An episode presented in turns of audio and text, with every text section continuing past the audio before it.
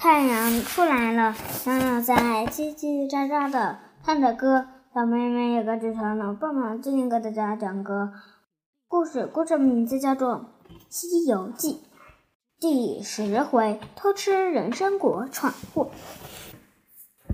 唐僧师徒跋山涉水，来到了万寿山。山里有一个武装关，关里有一棵人参果树，三千年一开花，三千年一结果，再过三千年才能成熟，直接三十个果子。果实怎么样才就像才出三天的婴儿？如果能闻一闻那果子，就能活三百六十岁。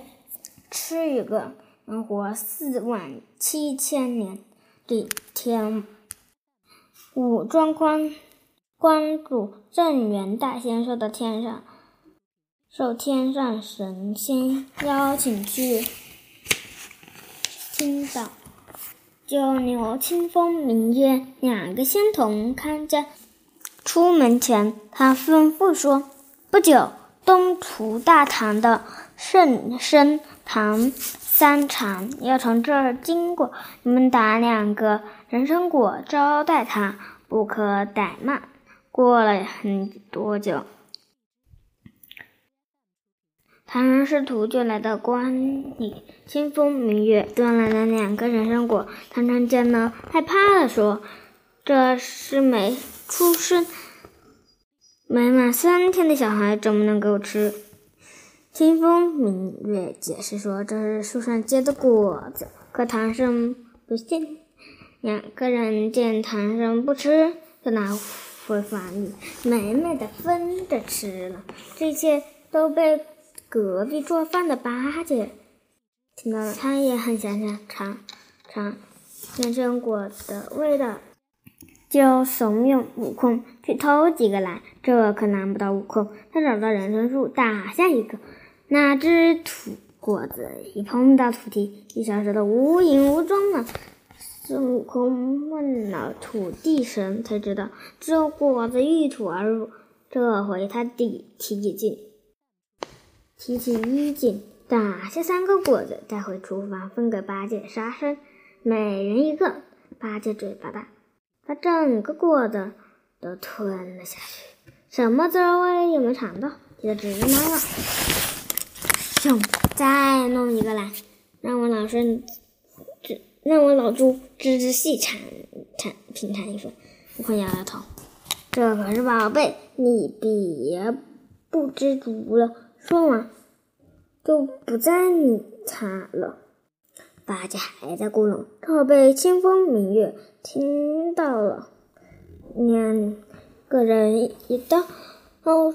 突然一查看，发现果子真的少了四个，他们很生气，跑着指指唐僧师徒骂开唐悟空的牙齿咯咯响，拔了个毫毛变成假悟空，就在这厨房房里挨骂。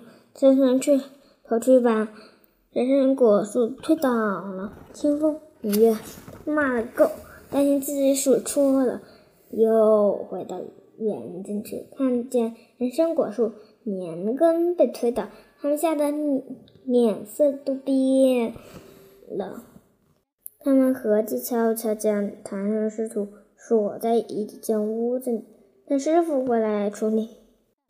等夜深人静的时候，悟空使了个解锁法，把门打开了。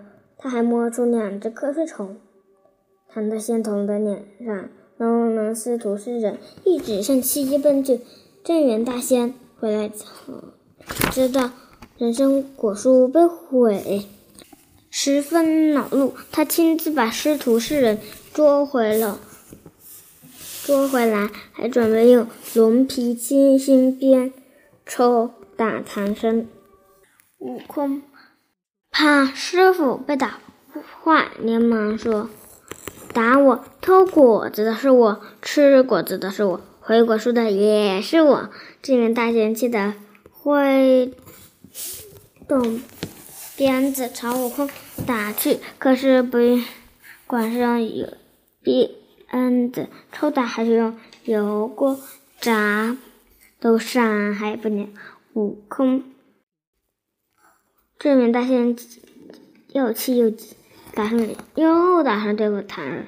悟空急了说：“如果你放了我师傅，我保证还你一棵火树。”这大仙同意了。